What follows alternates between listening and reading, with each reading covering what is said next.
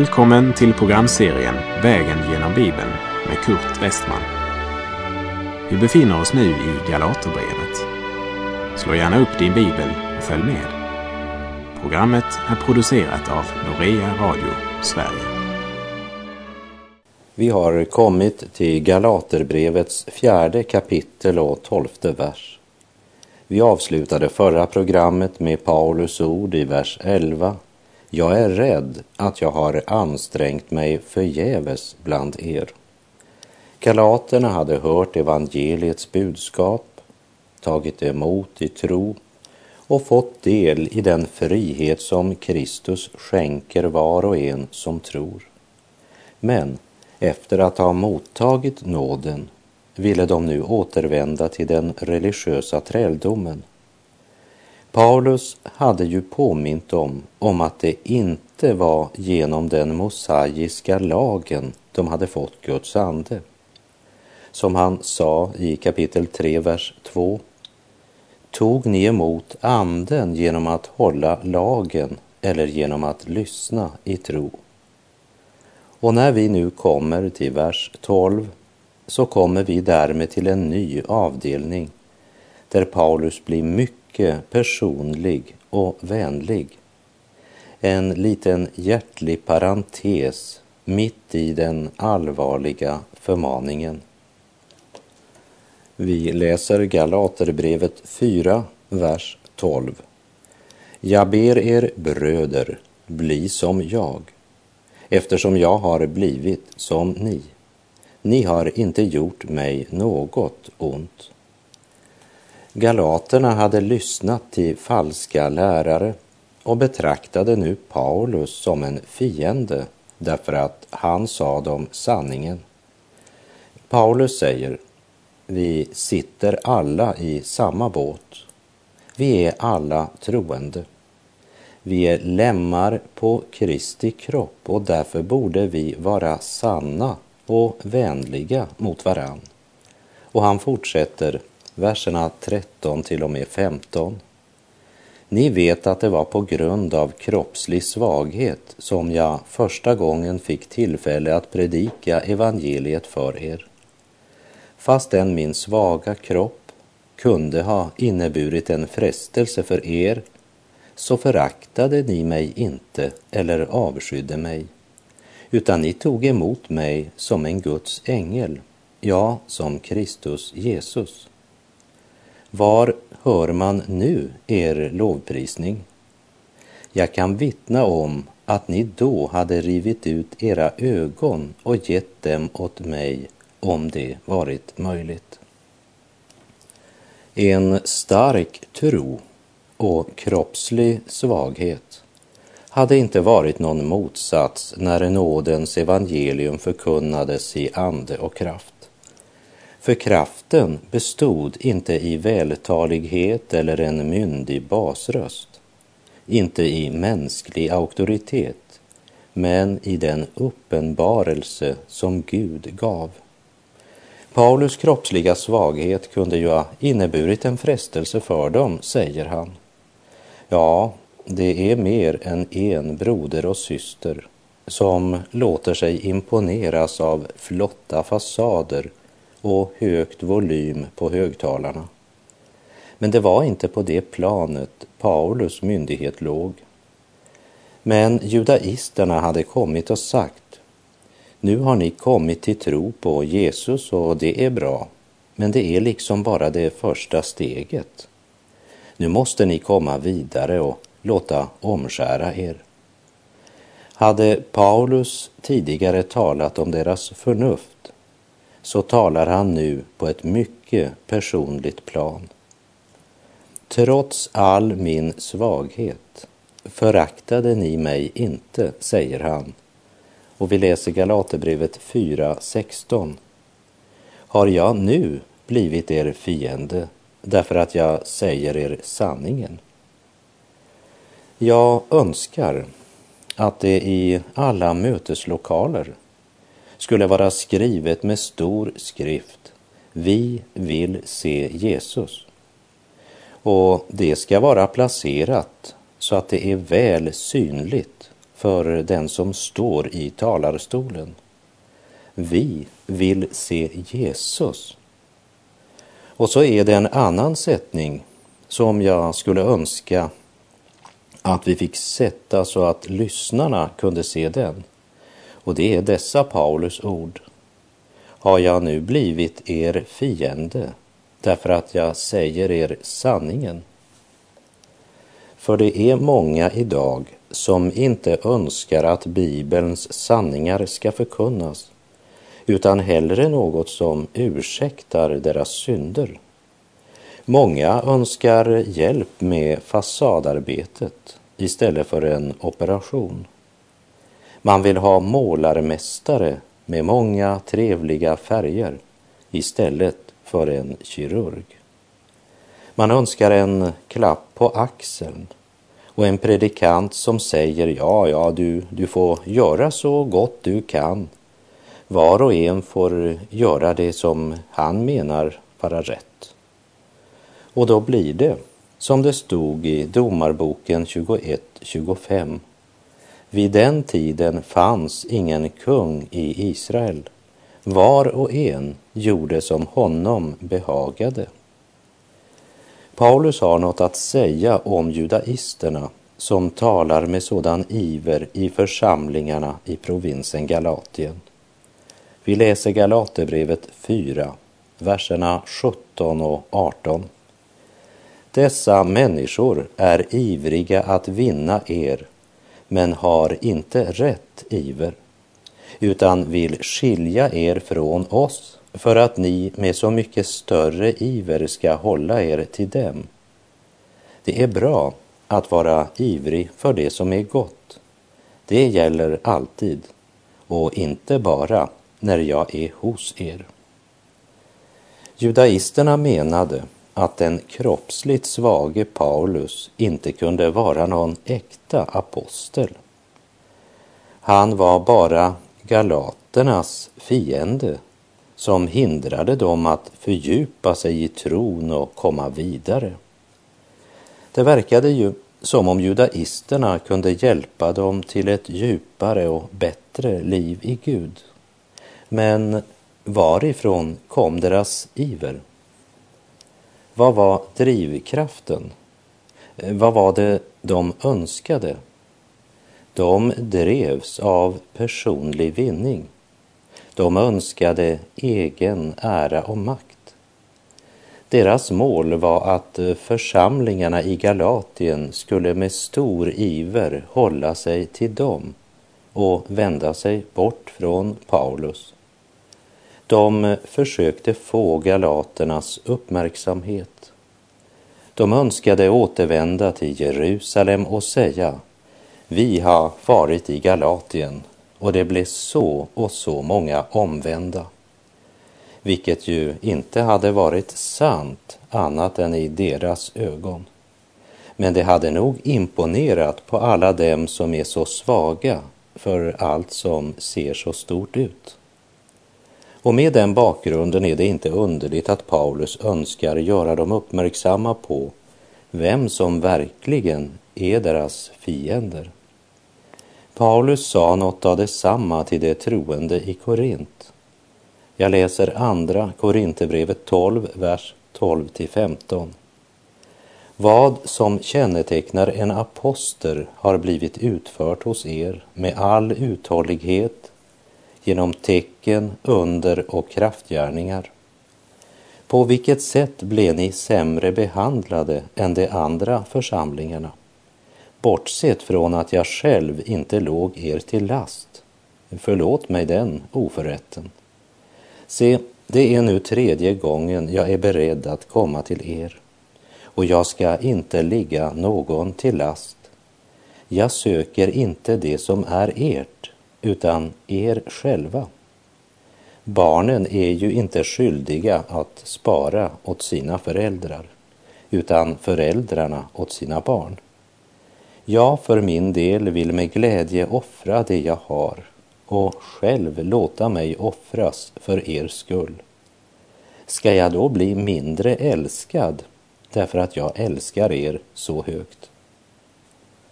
Samma grupp av judaister hade alltså rest till Korint och även i Korint hade församlingen älskat Paulus och Paulus hade varit tvungen att varna församlingen för dessa män. Falska lärare är ofta väldigt attraktiva.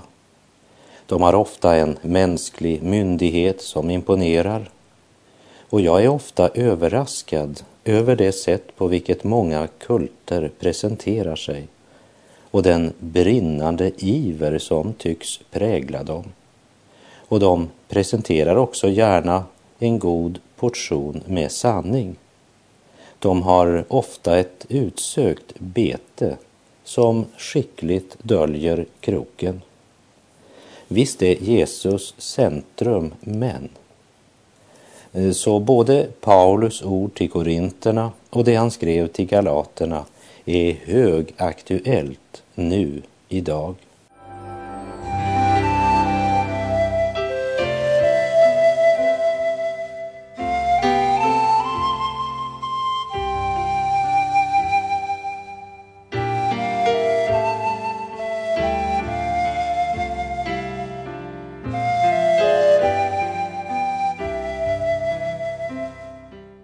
Kapitel 4 i Galaterbrevet avslutar med en allegori över Hagar och Sarai. Och den andliga lärdomen består i kontrasten mellan dessa två kvinnor som representerar två olika förbund. Hagar som representerar lagen, Sarai representerar Kristus. Vi läser Galaterbrevet 4, verserna 19 och 20. Mina barn, som jag nu än en gång med smärta föder, tills Kristus har tagit gestalt i er.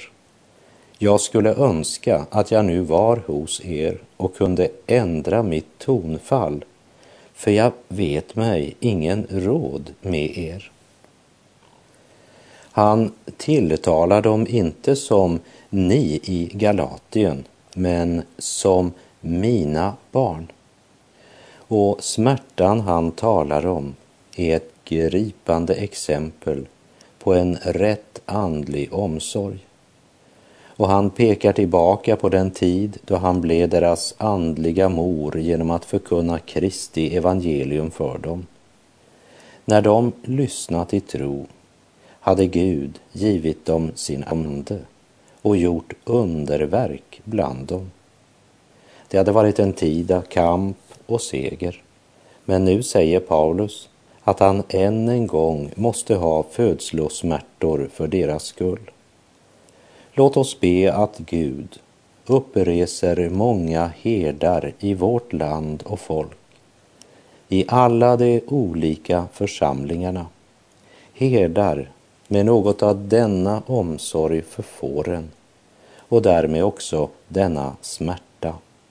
Vi läser Galaterbrevet 4.21.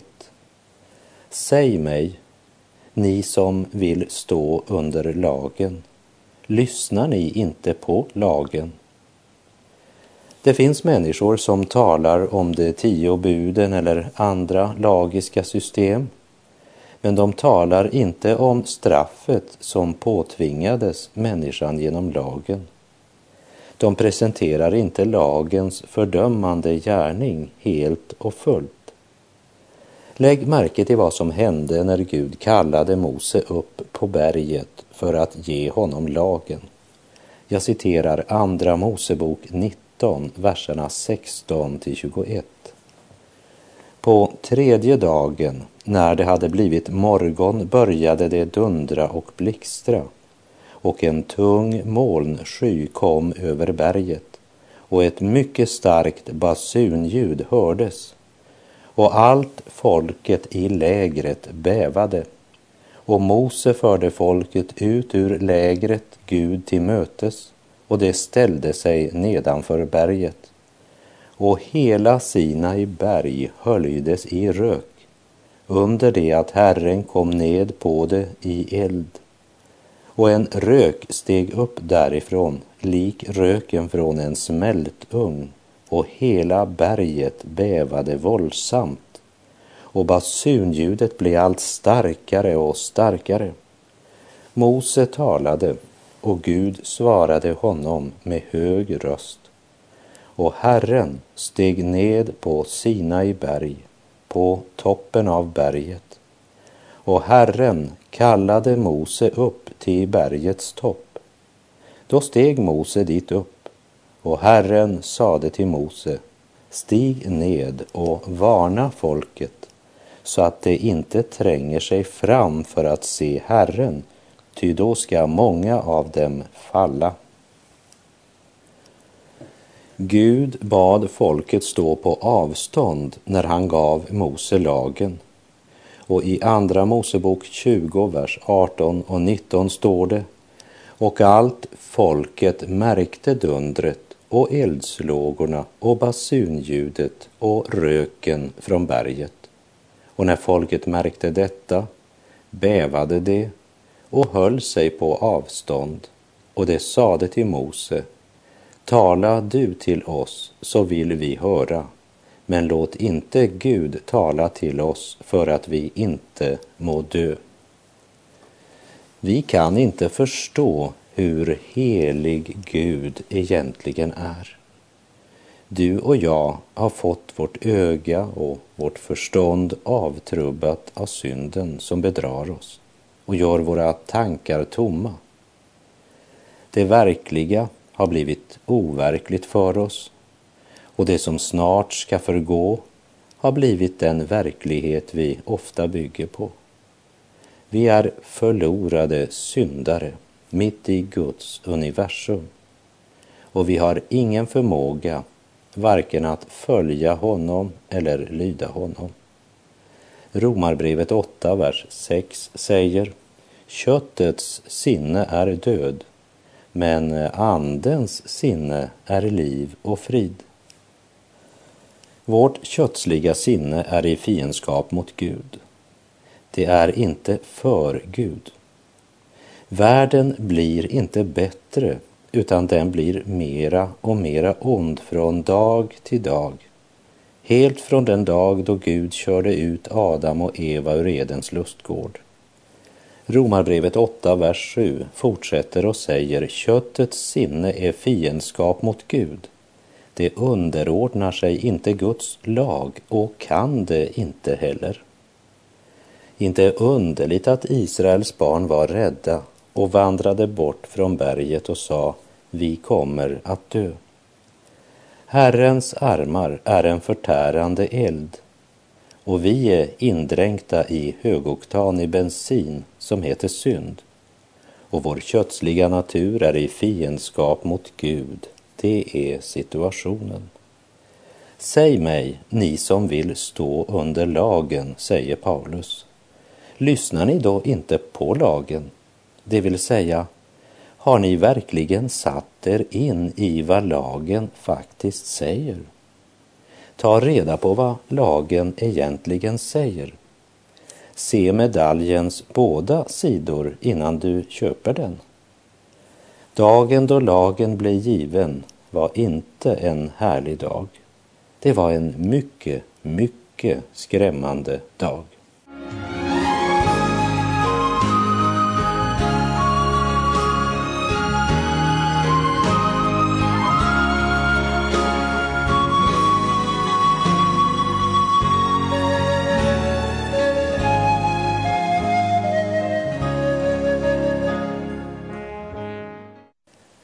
Som vill stå under lagen, lyssnar ni inte på lagen? Det är som om Paulus ville fråga dem, vet ni egentligen vad lagen säger? Och det är alltså inte de tio bud Paulus talar om, men de fem Moseböckerna. Vi läser i Galaterbrevet 4, verserna 22 och 23.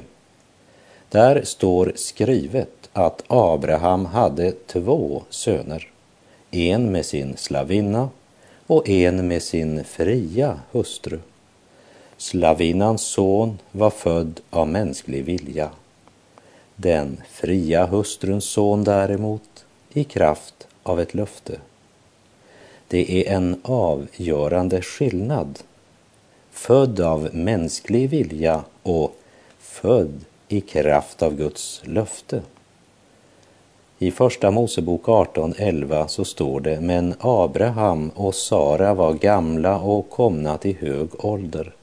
Och Sara hade inte mer som kvinnor brukar ha. Det var Guds ande som på ett övernaturligt sätt var verksam när Isak föddes. Det fanns inga mänskliga förutsättningar. Allt Sara och Abraham hade var Guds löfte. Paulus talar om en historisk händelse som de kände till. Judaisterna knöt ju mycket av sin undervisning just till Abraham. För det var ju genom honom man hade fått omskärelsen. Och nu pekar Paulus på Abrahams två söner, Ismael och Isak. Och vi läser verserna 24 till och med 26. Detta har en djupare mening. De två kvinnorna betecknar två förbund. Det ena kommer från berget Sinai och föder sina barn i slaveri. Det är Hagar. Ordet Hagar betecknar Sinai berg i Arabien och motsvarar det nuvarande Jerusalem eftersom det lever i slaveri med sina barn. Men det himmelska Jerusalem är fritt och det är vår moder. Paulus gör galaterna uppmärksamma på att det berg där lagen blev given låg inte i löfteslandet men i Arabien. Och det har en dubbel betydelse. Lagen har inte något med tron att göra. Det är ett samband mellan Hagar, Sinai och Arabien. Paulus går vidare och säger att Sinai motsvarar det Jerusalem som är nu. Och begrundelsen är att medborgarna i Jerusalem lever ännu under den träldom som lagen på Sinai medförde. Men han går vidare och han talar om ett Jerusalem som är där uppe. Det är fritt och det är de kristnas, de förlossades mor. Paulus förutsätter att de är klara över att fria barn måste ha en fri mor.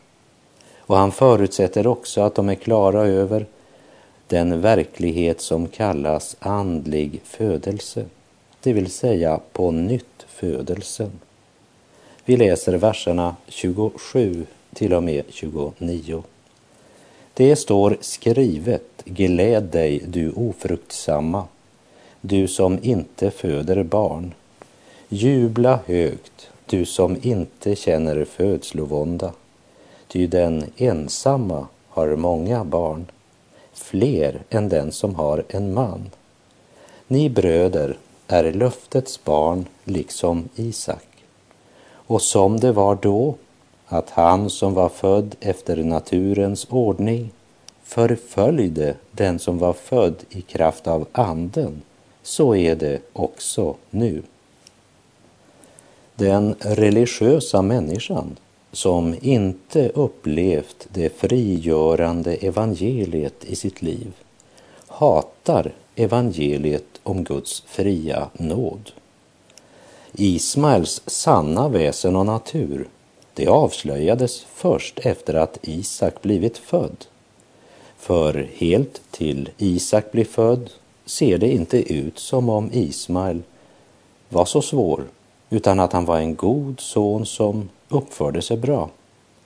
Men Ismael förföljde Isak, säger Paulus. Det vill säga, den fria kvinnans barn får snabbt trälkvinnans son att avslöja sig. Och det är en stark illustration av det förakt som den religiösa trälen känner för trons och frihetens barn. Paulus säger att han som var född efter naturens ordning förföljde den som var född i kraft av anden. Så är det också nu. Och vi läser vidare Galaterbrevet 4, verserna 30 och 31. Men vad säger skriften? Driv ut slavkvinnan och hennes son, ty hennes son skall inte ärva tillsammans med den fria hustruns son. Alltså, bröder, är vi inte barn till slavinnan utan till den fria hustrun. Abraham kunde inte ge arvsrätten både till Hagars son och till Saras son. Han måste välja. Och Paulus säger, ni kan inte bli frälsta genom lagen och nåden. Du måste välja. Om du försöker bli frälst genom Kristus och samtidigt genom lagen så är du inte frälst, säger Paulus. Kära vän som just nu lyssnar. Du försöker väl inte vara eller göra något för att vinna frälsningens gåva på så sätt?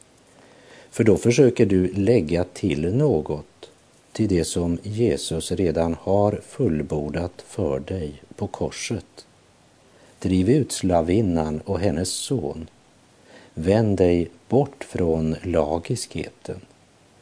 Ta emot allt av Jesus. Han är din frälsare. Driv ut slavinnan och hennes son som eh, profeten Elias sa till Israels folk på Karmel. Det står i Första Kungabok 18.21. Hur länge ska ni halta på båda sidor? Är det Herren som är Gud, så följ efter honom. Och även du måste välja vilken väg du ska följa. Driv ut slavinnan och hennes son. Lagen försökte att styra människans gamla natur men misslyckades. Men när den helige Ande skänker människan en ny natur genom att hon blir född på nytt, då uppfylls det som lagen aldrig kunde åstadkomma. Det som var omöjligt för lagen, svag som den var genom den syndiga naturen, det gjorde Gud genom att sända sin son som syndoffer. Så hör då detta, min vän, det som var omöjligt för lagen. Varför var det omöjligt för lagen? Jo, på grund av din syndiga natur. Känner du igen dig? Behöver du den rättfärdighet som Gud skänker oförtjänt till den som tror på Jesus? Ta då emot rättfärdigheten från Gud genom tron på Jesus och motta den arvsrätt som tillhör den fria kvinnans son. Alltså bröder, är vi inte barn till slavinnan utan till den fria hustrun, lovad vare Gud. Och med det är vår tid ute för den här gången. Herren vare med dig. Må hans välsignelse vila över dig. Gud är god.